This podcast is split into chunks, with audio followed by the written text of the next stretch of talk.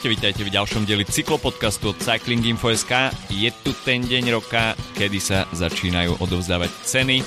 Videli sme, že tak už uh, urobilo viacero organizácií, tak nebudeme zaostávať ani my a zbytočne otáľať, pretože Cyklopodcast Awards, tak eh, to sú ceny, ktoré chce mať každý v Palmares, aj keď tieto ocenenia sú špecifické tým, že v podstate nie sú jednotné a vždy v každej kategórii Niekedy sme jednotní, niekedy nie, ale odlišnosť názorov u nás, eh, čo sa týka jednotlivých kategórií, je vítaná. Takže o tom všetkom dnes od mikrofónu vás zdraví Adam a Filip. Dobré ránko. Až som sa trošku zamotal v tom úvode. Pohode. No a to vieš, tradične... keď si na červenom koberci, tak je to... Tak, je to... tak, tak. tak. V žiari reflektorov. dobre. 10 kategórií budeme mať. Dnes stihneme asi iba prvých 5, pretože nechceme to naťahovať na 2 hodiny a ako je o nás známe, tak aj keď si povieme, že to stihneme na, do 3 čtvrte hodiny, tak nakoniec to vždy trvá dlh, dlhšie a chceme sa povenovať eh, tým jednotlivým kategóriám. Nech to má trošku dôstojnosti. No a preto dnes eh, budeme a respektíve zaostríme na kategórie najlepšie jednodňové preteky, najlepšie týždňové preteky, najlepšia Grand Tour, najlepší jazdec a najlepšia jazdkyňa. Takže toto bude 5 kategórií, ktoré si rozoberieme dnes. No a nebudeme zbytočne otáľať. Začneme kategóriou číslo 1. Najlepšie jednodňové preteky. Máš slovo? Tak uh, nedávno som bol na služobnej ceste a nemal som veľmi čo robiť. Um, a pustil som si Eurošport a bola tam repríza majstrovstiev sveta a myslím, že to kombinácia toho okruhu, tej selekcie, víťazstva Vanderpoola a podobne som si tak uvedomil, aj keď som si to pozrel druhý raz s plným vedomím toho, že ako tie preteky prebiehali a podobne, tak ma to bavilo pozerať. A, takže myslím si, že je to dosť dôstojný super uh, ronde u mňa a tak tým pádom u mňa by to boli majstrovstvá sveta. Ospravedlňujem sa, môj kocúr má práve nejaký amok, takže bude aj on hosťom našej, našeho slavnostného udelovania. A do užších kategórií by som ešte dal ženské rúbe, pretože mm. dopadlo tak, ako dopadlo. Tanečkom. A, čože? Tanečkom, presne. A, a ronde, samozrejme spomínané. Ale majstrovstvo sveta, mužský, mužský pretek, myslím, že si zaslúži tak, titul. Tak v tomto sa zhodneme, si ma vykradol. Okay. Ale no. OK, však to je fajn. Uh, majstrovstvo sveta u mňa jednoznačne. Jednak asi v uh, štvrtej kategórii by mi bolo ľúto, že som nedal ako jazdca roka Mate van der Pula a niekde by som ho chcel mať zakomponovaného v tých uh, desiatich kategóriách, takže pre mňa majstrovstva sveta jednoznačným výťazom, aj keď tých superov tam bolo neuveriteľne veľa. Zoberme si, že tento rok sme mali 5 monumentov vyhraných 5 krát solo, čo, mm. je, čo je mega. Z toho Van der Poel vyhral 2, Tadej Pogačar 2, Remko 1. Čiže podstate cyklistická smotánka tento rok vyhrávala monumenty v grandióznom štýle, čiže len z týchto monumentov by sa dali vyberať. Hoci ktorý by si zobral, tak by si netrafil vedľa ale na tých majstrovstvách sveta mi to prišlo, že sa to tam celá tá sezóna Mate van der Pula kruh sa uzavrel, takže mm. okrem toho, že to bol jednak skvelý výkon v peknom prostredí na super okruhu, veľmi dobre sa na to pozeralo, bola tam dráma, tak uh, aj s prihliadnutím na celú tú sezónu Van der Pula, ako sa to celé dalo dokopy v Glasgowe, tak pre mňa jednoznačne majstrovstvo sveta. Hej, e, akože súhlasím s tebou, že je to presne grandiózny štýl, hoci nie vždy to je tá najlepšia televízia, uh, čo sa týka prenosov. Mm.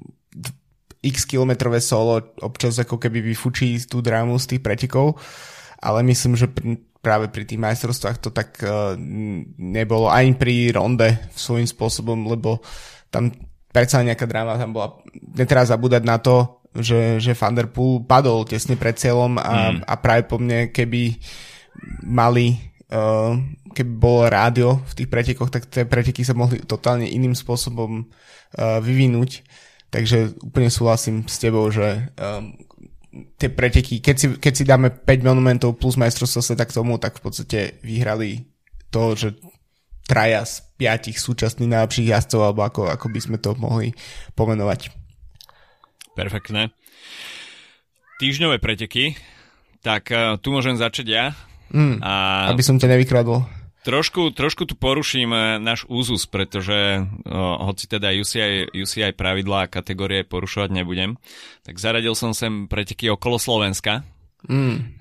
ktoré, ok, pre mňa tento rok mali špecifický význam, pretože som sa ich zúčastnil live, a mal som tam aj nejaké svoje úlohy, jednak prezentácia tímov a potom v podstate komentovanie live streamov.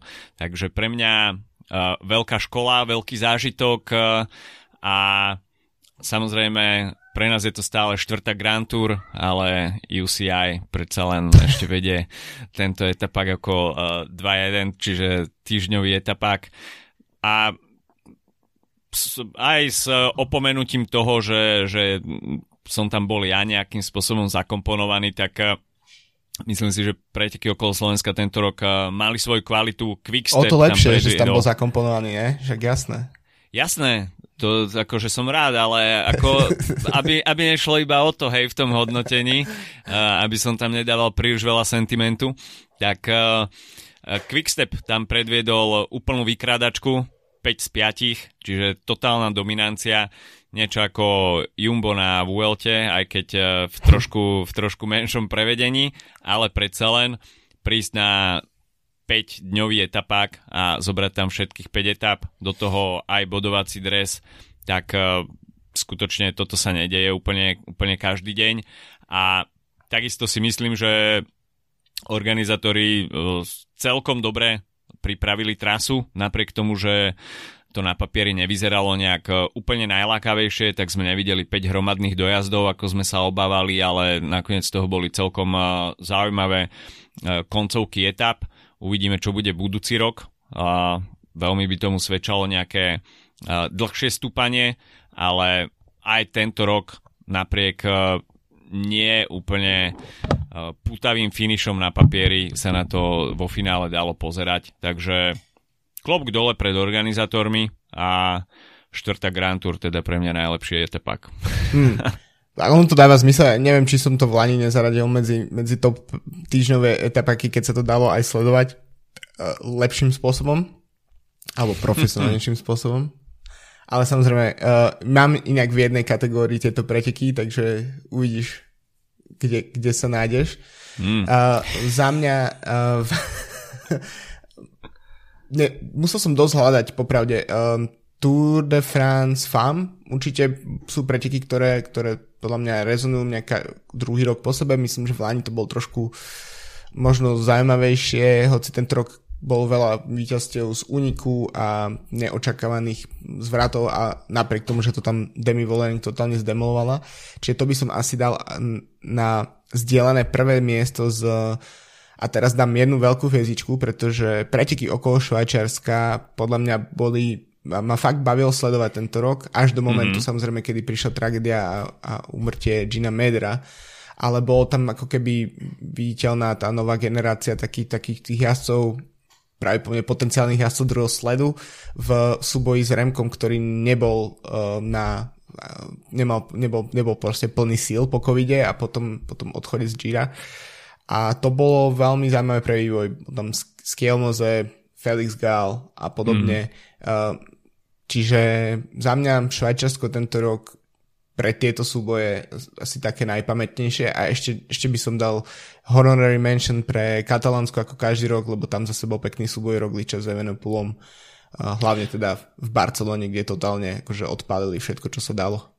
No a samozrejme, netreba zabúdať eh, ani na našich eh, fanúšikov na Discorde a diskutujúcich, ktorým sme rovnako dali tento rok priestor na to, aby napísali svoje nominácie na výťazov v jednotlivých kategóriách. Tak eh, čo sa týka jednodňových pretekov, jednoznačne vyhralo Ronde, takže mm. solo tak Tadeja Pogačara rozhodne zapôsobil. No a čo sa týka týždňového etapáku, tak dominantne vyhral Paríž-Nice. Takže... Ono, ja mám taký ako keby trochu problém s týmito uh, aj Paríž-Nice, aj Dauphine, um, ktoré ten rok jednoducho boli príliš zdominované cez hmm. jednu osobu vždy. A inak štandardne u mňa tiež Paríž ak si sa snažím si zrekapitovať sezónu a spomenúť si, tak Paríž je taká prvá voľba, lebo hnusné počasie, začiatok sezóny, proste a záver v Nice, ktorý vždy je plný akcie. Ale um, tento rok som nakoniec volil inde, ale tak uh, tiež schválujem samozrejme voľbu na našich poslucháčov. Poďme na najlepšiu Grand Tour a tu môžeme polemizovať hodiny, jo. pretože tento rok sme videli za mňa tri perfektné Grand Tour a veľmi ťažko si z nich vyberať. Keď si rozoberieme Giro, tak uh, dráma do samotného záveru na Montelusari, Primož Roglič a jeho spadnutá reťazka, kde už uh, teraz uh, je na zemi pamätná plaketa kto bude na Monte Lusari, tak môže sa tam ísť pozrieť na toto miesto. Slovenci sa s tým celkom vyhrali. Uh, trošku škoda, že to išlo na okor Geranta Tomasa, ktorý by si takisto zaslúžil uh, rúžový mm. dres, ale uh, Primož Roglič tam uh, aj s pomocou slovinských fanúšikov dokázal skutočne nemožné a pripravil veľkú drámu. Čo sa týka Tour de France, tak o tom sa nemusíme absolútne ani baviť. Proste tento rok to boli perfektné preteky. Jonas Vingego obhajil titul. Takisto sme videli perfektného Jaspera Philipsena, Peter Sagan pri rozlúčke, veľké nápetie okolo Marka Cavendisha, takže celé to tam bolo veľmi vyhajpované a Vuelta to zaklincovala si myslím. A Jumbo 1, 2, 3 takisto v dvoch etapách na Angliru. A v závere sme videli také tie internet trenice, mm. ktoré sa šírili v médiách, nakoniec e, so šťastným koncom pre Sepakusa, ktorý si to víťazstvo neskutočne užil a naštartoval možno svoju GC kariéru na Grand Tour. Uvidíme, ako to bude e, v Jumbe fungovať e, aj budúci rok. Takže z tohto skutočne veľmi ťažkého výberu som si ja nakoniec eh, vybral Vueltu z jedného jediného dôvodu a to v podstate z tej totálnej dominancie Jumba.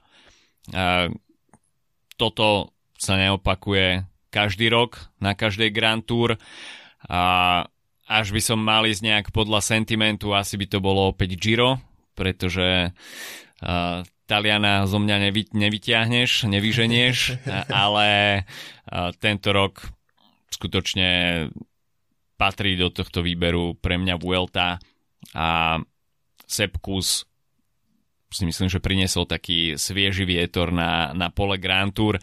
Jednak to nevyzeralo tak roboticky a Sepkus do toho dával srdce a rovnako Jumbo bolo na Vuelte odmenené za tú perfektnú sezónu kompletným pódium s kompletizovaním eh, toho sezónneho Grand Slamu a bavilo ma to.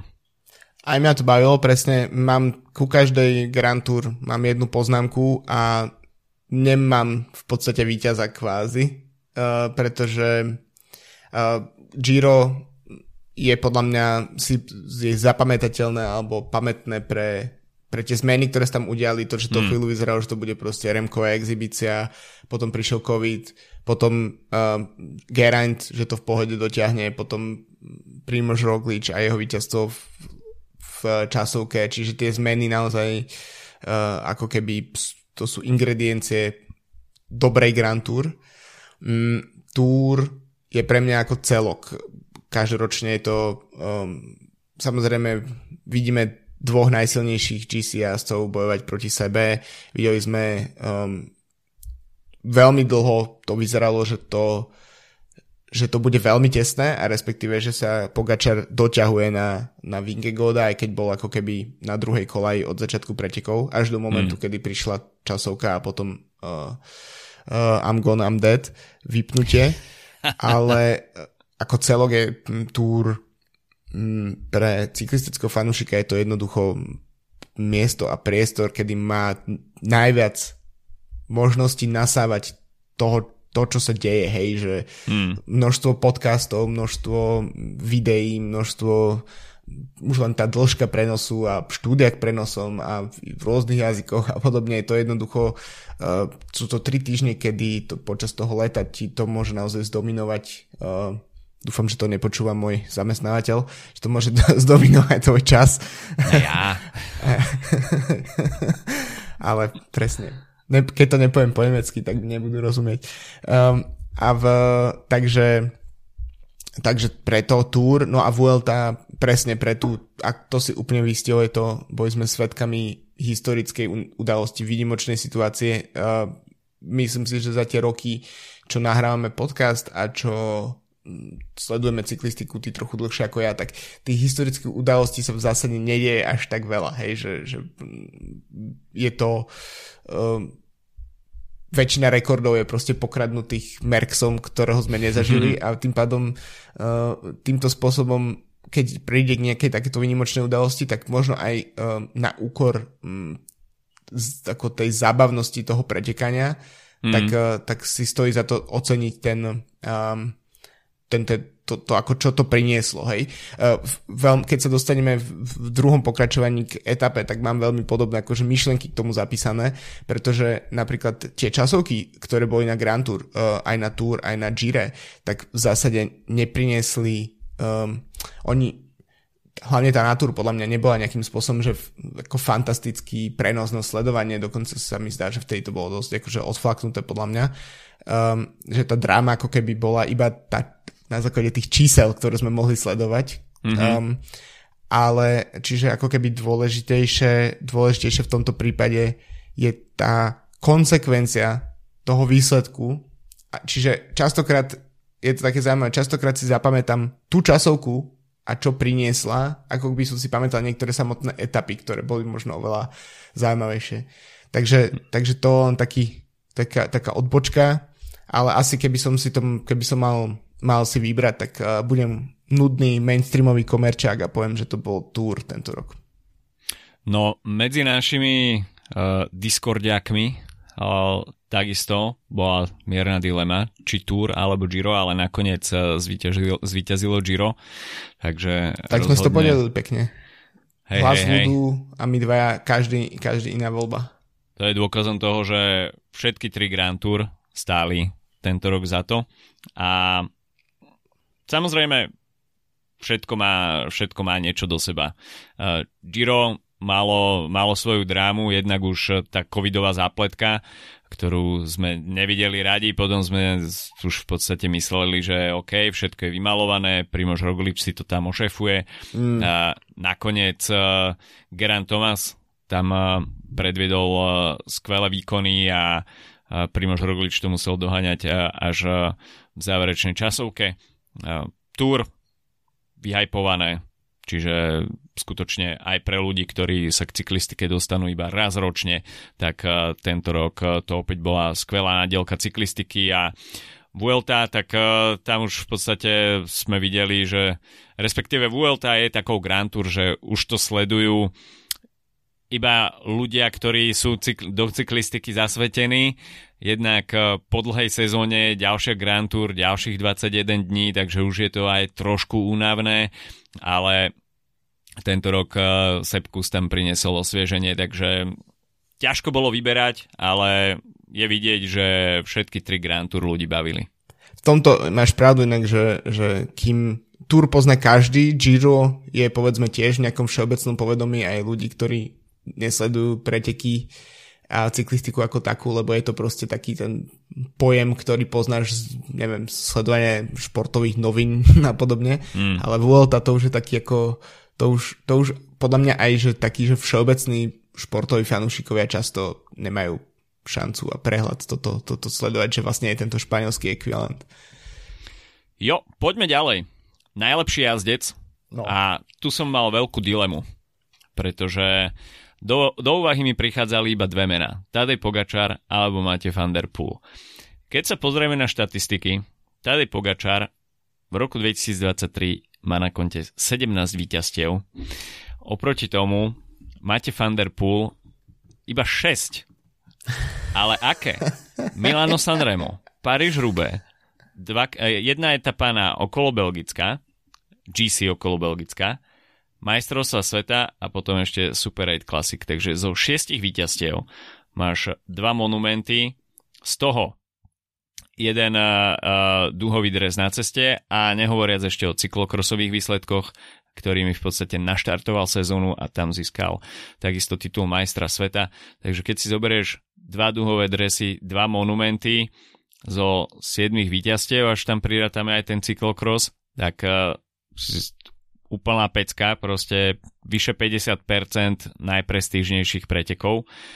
Na druhej strane Tadej Pogačar, 17 víťazstiev, perfektný štart sezóny na Ruta del Sol, 3 etapy, takisto GC, potom prišlo Paríž-Nice, takisto 3 etapy GC, Ronde, Amstel, veľmi sme boli namlsaní na to, že konečne si to rozdá v ringu na Liež Baston Liež s Remkom, nakoniec Tadej Pogačar spadol a kompletne mu to narušilo celú ďalší, celý ďalší priebeh sezóny.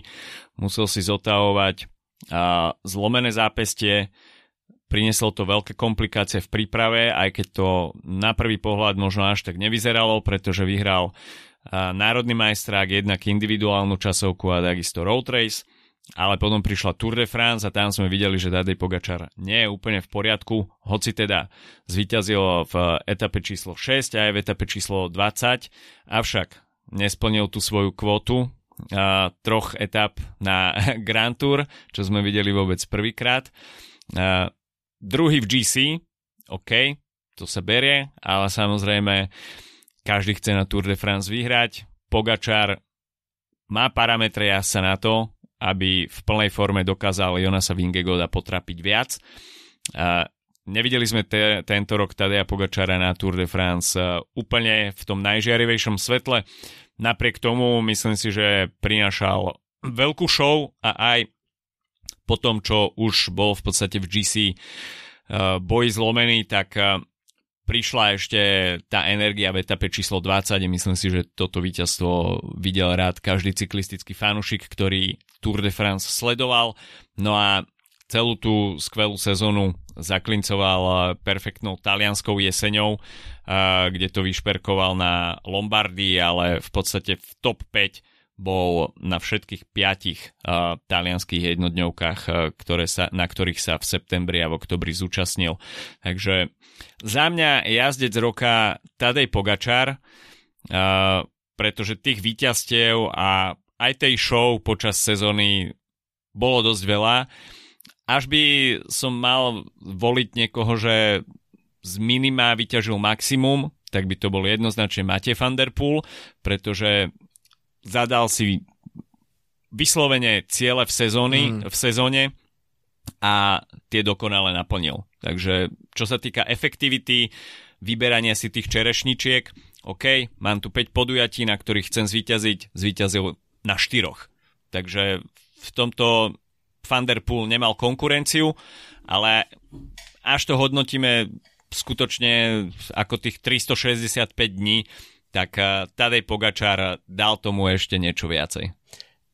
Áno, keď sa na to naozaj pozrieš v kontexte 365 dní, tak sú pretekári, ktorých vidíš jazdiť od neviem, marca po október non-stop a ešte aj vždy, keď jazdia, tak uh, sú viditeľní v pretekoch a podobne a v toto naozaj Pogačar totálne splňa. Ja si myslím, že momentálne je uh, 5 jazdcov, ktorí sú že proste sú najväčšími hviezdami nášho športu v súčasnosti. Um, Van der Poel, Vingego, Pogačar, Evenepoel a Fanart. Hmm. Takže keď ideme nejakým, nejakými eliminačnými kritériami, tak uh, Fanart uh, mal, nemal takú sezónu ako v minulých rokoch, nemal menej víťazstiev, takže to je ten je ako keby z kola von, klasické druhé miesta a podobne. um, čo sa týka Vingegoda, tak uh, je, neuver, je neuveriteľné, že vlastne jazda, ktorý vyhral Tour a skončí na podiu VLT a má za sezónu 15 víťazstiev. to mm. je z toho 11 na World Tour levely. Takže tak uh, je v podstate mimo ako keby nejakých konverzácií. A to je podľa mňa hm. presne to ako keby jedna z takých tých nuancí, kvôli ktorým si ty nakoniec Pogačara vyberáš, lebo vlastne Vingego je taký je to proste taký killer, ktorý Chladnejší. príde... Hej, presne. A príde na tie preteky a trochu aj selektívnejšie pristupuje k ním. Hoci myslím, že to sa veľmi zmenilo v poslednom mm-hmm. roku. A možno si to sám uvedomuje, že musí trošku ako keby um, byť aj niekde inde ako na túr, aby, aby vlastne tá, to, to, to publikum nejakým spôsobom ho akceptovalo.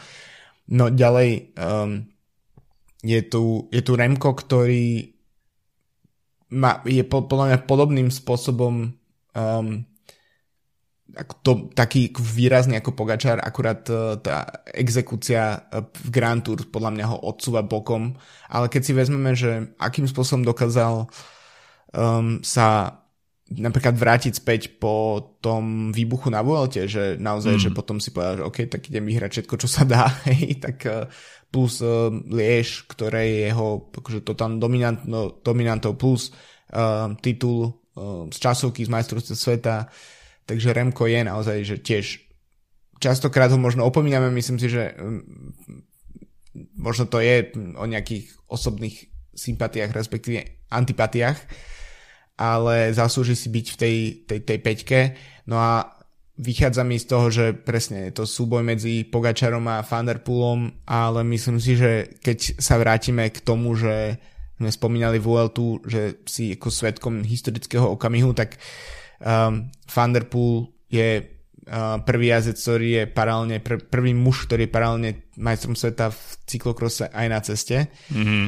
A do toho vyhrať uh, dva monumenty um, a ešte k tomu um, ešte k tomu, keď si vezmeme už len také úplne čiastkové, že obetoval svoj Tour de France preto, aby, aby vlastne rozbehával svojho tímového kolegu, ktorý potom totálne zdominoval šprinty na Tour de France. To je tiež, ako, to je v podstate úloha, na ktorú sme boli zvyknutí skôr u fan Arta, že um, mu dávame body aj za tú pomoc iným mm-hmm. a tento rok je to u Van der Poola, takže ja si myslím, že um, musí to byť on, kto aj napriek tomu, že ho vidíme len príležitostne a že vtedy príde a, a proste vypáli rybník všetkým, tak uh, pre, t- pre, to, pre tú váhu tých víťazstiev to musí byť, musí byť on. Aj keď je to, je to proste totálny bizár porovnávať uh, dv- proste víťazov mon, dv- akože dva monumenty versus dva monumenty, hej, že hmm. uh, takže to je ako každej inej sezóne ak niekto vyhrá dva monumenty, tak uh, musí byť proste v diskusii, hej. A je, samozrejme, Pogačar je v diskusii, ale pre mňa je to pocitovo Fanderpool možno aj pre tú nejakú inklináciu k tým, k tým klasikám, no. U teda Pogačara by som uh, skutočne akože dal kredit za to, že mm, vrhol sa úplne naplno na poliklasik uh, do tejto mm. disciplíny, mm, až by sme to tak nazvali. A v tomto skutočne klobúk dole. Pretože Hej, mimo komfortnej zóny, totálne. U, totálne Hej. mimo komfortnej zóny, lebo keď si zoberieme ten jeho program, ktorý mal tento rok, tak uh, po paríž nice išiel Sanremo E3, Ronde, Amstel, Valonský šíp a ešte išiel aj Liež Bastogne Liež. Čiže okrem paríž Rube a Gent Wevelgem tam v podstate absolvoval komplet všetko. A keby nepadol na Liež, tak nevieme, ako by to vlastne vyzeralo. Mohol by to byť úplne iný. Iný. Takže v tomto si myslím, že Tadej Pogačar nastavil úplne novú latku. Škoda, že sme nevideli proste, ako by to vypálilo, kebyže to zranenie tam nie je, pretože teraz mm. to na konci sezóny vyvoláva také otázniky. OK, proste Pogačar bol druhý na Tour de France, čo sa stalo zle, absolvoval príliš e, silnú jarnú kampaň, neprospelo mu to, spadol, bla bla bla, riziko zranenia, až chce vyhrať Tour de France budúci rok, musí okresať program. Čiže ten pád tam e, zohral možno oveľa väčšiu rolu e, v priebehu tej sezóny a možno bude mať konsekvencie aj do ďalších mm. rokov. Bude to niečo väčšie, ako na prvý pohľad sa zdá. Sám som zvedavý, že aký program zvolí Tadej Pogačar na budúci rok. Myslím si, že zo pár tých klasik asi okreše a v týme asi budú chcieť byť konkurencieschopný Jumbu v budúcom roku, aj keď asi to bude s absenciou Primoža Rogliča v Jumbe trošku jednoduchšie, ale zase sa tie misky váh znova vyrovnajú. Remko má takisto záujem o Tour de France, Primož Roglič pre neho to bude cieľ číslo 1 na budúci rok úplne jednoznačne, takže tá konkurencia bude možno ešte silnejšia a takže aj toto budú musieť v UAE a u ľudia okolo Tadea Pogačara vzať do úvahy. Čiže možno takúto sezónu uh, plnú klasik u Tadea Pogačara najbližšie roky neuvidíme, takže o to cennejšie, uh, preto mu za to dávam kredit, ale samozrejme, čo sa týka takého toho vražedného inštinktu v pretekoch, tak uh, Mate van der Poel ukázal tento rok skutočnú extra klasu a čo sa týka efektivity, tak na tomto poli zvíťazil úplne jednoznačne. Absolútne, no je to myslím si, že presne si vystihol to s tými konsekvenciami tej sezóny, že možno je to naozaj, ak by nespadol a vyhral by Liež napríklad, hej, mm. tak uh, má tri monumenty zrazu mm. a možno na Tour by bol v top forme a bol by, možno by prehral menej výrazne napríklad a, alebo by vyhral a to by bola naozaj že kanibalská sezóna, hej, že to mm. by bolo, že od, a ne, ešte, sme, ešte sme ani nespomenuli to, že napríklad bol na pódiu majstrovstva sveta, hej, že, mm. ta, čiže vlastne to ukazuje naozaj, že tá, to prečo je Pogačár, myslím si, že e, napriek jeho ako keby um, množstvu víťazstiev, ktoré prináša každý rok, tak si myslím, že aspoň minimálne, keď to zoberiem na seba, tak ja sa nenudím tým, že vyhráva často, mm. pretože áno, ak niekto je schopný jazdiť proste v jednej sezóne Sanremo, E3 a, a popri tom byť proste v, v, na kopcovitých etapách vpredu na Tour de France a bojovať do žltý dres, tak je pre mňa, že to je niečo, čo som v prvých desiatich rokoch povedzme sledovania cyklistiky nezažil hej, v, v mojom živote a mm. prišlo to až teraz a je to, v tom je to, mi to pri, pripomína to, o čom si čítam kvázi z toho historického hľadiska, že neviem, že to 80. roky, hej, proste, alebo 70. 80. roky, Merckx, uh, Ino, Sean Kelly a podobne. Pre mňa je toto, že ekvivalent, um, uh, ekvivalent uh, čo vidíme v podobe Pogačara a pri Vanderpoolovi zase mega hrá to, tá história práve toho, uh, toho jeho otca a deda, a mm-hmm. to koľko ako keby tri generácie vlastne, aj keď samozrejme Thunder, uh, Thunderpoolov otec nie je Raymond Pulidor, ale nazvime to, že tri generácie pred mm-hmm. uh, vlastne jednej šírky, širokej príženenej rodiny dokáže proste pozbierať uh, víťazstiev a druhých miest v prípade aj Pulidora, ale je to a to, že vlastne Thunderpool naozaj môže cieliť na veci, ktoré nedokázali jeho dedo a jeho otec a, a vlastne ich prinášať tej rodine. To je niečo tak romantické v podstate, že to tak ako to hraje pri srdci, takže možno aj tá, tá naozaj tá akože výsostná selekcia tých pretekov a koncentrácia na konkrétne výsledky je v tomto um, je v tomto ešte o to zaujímavejšie. A tiež keď si vezmeme ten um, Wood fanart, ktorý v podstate nám vypadol tento rok z, ako z diskusí, pretože tých druhých miest bolo príliš veľa a tých víťazstiev príliš málo, tak, uh, tak je neuveriteľne má napred Thunderpool, čo sa týka Palmares, aj keď fanart mm. posledné roky vyzeral, že to je ten čo, človek, ktorý keď prišiel na cestu, tak vlastne dominuje a je viditeľný všade a podobne a, a možno práve to je to, že Thunderpool si zvolil inú cestu, povedal si, nebudem ako proste švajčiarsky nožík fanart uh, a zo všetkého budem vedieť niečo a trochu, ale, ale idem robiť proste, idem rozbiť tie preteky, ktoré viem, že viem rozbiť a to je uh, veľmi ako keby pôsobivé na tom. Um, takže um, už len to, že fakt, že naozaj, že sa že ako keby Remko, Vingego a Fanart sú ako keby trochu mimo diskusie uh, len v takej ako širšej nominácii, tak len ukazuje to, že sa bavíme o dvoch veľmi, veľmi výnimočných jazdoch. Hmm. Tak na to, aby Pulidorovsko-Fanderpulovská sága pokračovala ďalej, najväčší čas zamiesiť u Fanderpulovcov. A čo sa týka uh, hlasu ľudu, tak uh, na Discorde jednoznačne vyhral Tadej Pogačar. Hmm. Takže Pogačarovská show najviac bavila uh, zvyšok divákov. Tak sme slovinský podcast, čiže dáva to zmysel. Ako... Tak no, Slav Moldon a ideš.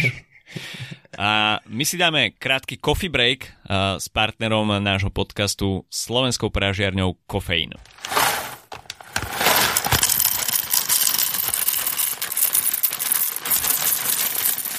No a tento týždeň by mala odznieť aj súťažná otázka a súťažná otázka bude naviazaná na festival kávový, ktorý sa chystá, až to počúvate dnes, vo štvrtok, v deň vydania, tak môžete zavítať na festival Káva, čaj, čokoláda a rovnako tak môžete učiniť aj zajtra v Bratislavskej Starej tržnici. Sa totižto stretnú viaceré pražiarne, takisto distribútory čajov a čokolád Takže všetky tieto lakocinky budete mať eh, na dosah ruky v starej tržnici. Rovnako tam nebude chýbať ani kofeín, ktorý patrí k hlavným partnerom eh, tohto podujatia a budete môcť ochutnať výberovú kávu eh, z pražiarne zo Šiach. Rovnako sa porozprávať aj s Peťom Sabom, kto bude mať záujem sa dozvedieť niečo viac o výberovej káve. Rovnako tam budú cuppingy, prednášky, rôzne workshopy, takže kto si bude chcieť zlepšiť napríklad svoje baristy lingvistické skills, tak takisto bude mať príležitosť eh, pričuchnúť aj k tomuto. No a tohto týždňová otázka bude typovačka, bude trošku veľmi málo predvídateľná, pretože pýtam sa vás, koľko káv počas eh, štvrtkového uh, festivalu, festivalového dňa vypijem ja. Takže... Ale počkaj, to ty môžeš totálne uh, zmanipulovať, to by notári ne, neschválili. Ne, nič sa nebude manipulovať, kto ma dobre pozná, tak uh, na takýchto festivaloch ja idem že veľkou lyžicou a neprihliadam na, na žiadne množstvo. Samozrejme, uh, aby sme upresnili pravidlá, pravidlá tej otázky, tak uh, ochutnať, hej? Čiže, mm. čiže nie, že vypiť uh, koľko espres vypijem alebo koľko uh, mililitrov filtru vypijem, proste z niečoho možno pôjdem na nejaký cupping, kde si iba srknem, hej, a ochutnám tam 20 káv. Takže v tomto je tá typovačka trošku nepredvídateľná a myslím si, že, myslím si, že to, že to číslo bude určite nad 10, takže, takže môžete upustiť svojej fantázii. Vyhodnotíme si to samozrejme budúci týždeň, až prežijem a nedostanem nejaký srdcový záchvat z toľkého Mohla by byť otázka, dnes. že koľko hodín budeš spať uh, po, po festivale kávy. Vieš čo, ja som zmierený s tým, že dneska sa bude zaspávať veľmi ťažko. Takže pozývam ľudí z okolia Bratislavy rozhodne nevynechajte tento kávový festival. Príležitosť uh, vychutnať si kávu z viacerých pražiarní a na jednom mieste naraz, čo viac si človek uh, sfanatizovaný do kávy môže prijať. Takže aj partnera nášho podcastu... Máme deadline pre súťaž? Uh, pre súťaž dajme si deadline... Dlhší ako minule. dajme si dlhšie ako minule, dajme si pondelok, polnoc. Hej, čiže pondelok, eh, čo to je za datum? Keď si otvoríme kalendár. To zatiaľ zistí a ja zatiaľ poviem, že si stiahnite Discord a kliknite na link z popisu nášho podcastu a zapojte sa do našej komunity, kde môžete nielen typovať koľko desiatok káv Adam okusy, ale tiež sa baviť o cyklistike, alebo aj o pivách, alebo aj o domácich zvieratách a podobne. Mačky, pivo, káva, memečka, špekulácie o prestupoch. Všetko, Všetko tam, je. tam je. A kto bude chceť, založíme novú kategóriu na čokoľvek. 13. novembra to je. Čiže 13. novembra polnoc, dajme si deadline. Ešte raz otázka, koľko káv ochutnám počas dnes, dnešného štvrtkového eh, dňa festivalu káva, čaj, čokoláda. Tak eh, napíšte číslo, kto bude, kto trafi presne, alebo až nepresne, tak kto bude najbližšie k výsledku, tak eh, ten získava dve balenia kávy od eh, pražiarne Kofeín, ktorej takisto ďakujeme za partnerstvo nášho podcastu. No a poďme sa pozrieť eh, ďalej, čo nás ešte dnes čaká. Posledná súťažná kategória, najlepšia jazdkyňa roka. Začnem ja, pretože to bude možno trošku stručnejšie, ty nás potom trošku vovedieš viacej do obrazu pre mňa, ako človeka, ktorý si zapne ženskú cyklistiku pár dní do roka, tak uh, rezonovali uh, najmä dvoje preteky a to konkrétne Strade Bianche, mm. uh, ktoré sledujem, dá sa povedať, že pravidelne v ženskej verzii a, a potom samozrejme Tour de France a majstrovstva sveta. Takže keď si zoberiem tieto tri podujatia, tak uh, pre mňa uh, výťazkou v ženskej kategórii Demi Vollering. Uh, jednak víťazstvo na Strade Bianche, potom takisto uh, výkon na, na Tour de France, ale keď si pozrieme tie výsledky za tento rok, 17 víťazstiev, uh, je tam takisto uh, Dvarsdorf, Landeren, Amstel, uh, kompletný, kompletný, kompletný triptych, uh, takže aj Valonský šíp, aj Liež Baston Liež, uh, potom do toho takisto Burgos, národný majstrák, Romandiano a samozrejme Tour de France, takže čo sa týka víťazstiev, tak by som to možno prirovnal k ekvivalentu Tadea Pogačara. No a potom uh, druhá jazdkyňa, ktorá veľmi rezonovala, tak Lotte Kopecky, belgická jazdkyňa z rovnakého týmu SD Works, ktorá takisto vyhrala ronde, a vyhrala takisto etapu na Tour de France, no ale asi najviac rezonoval uh, svetový majstrach v Glasgowe, uh, ktorý ovládla Takže tieto dve jazdkyne si myslím, že vyčnievali, aspoň z toho mála, čo som eh, sledoval ja, ale Demi Vollering eh, by som predsa len posunul na to prvé miesto. Povedz ešte, koho vybral hlas ľudu a ja potom sa pustím do svojej Hlas ľudu analýzy. vybral Lotte Kopeky.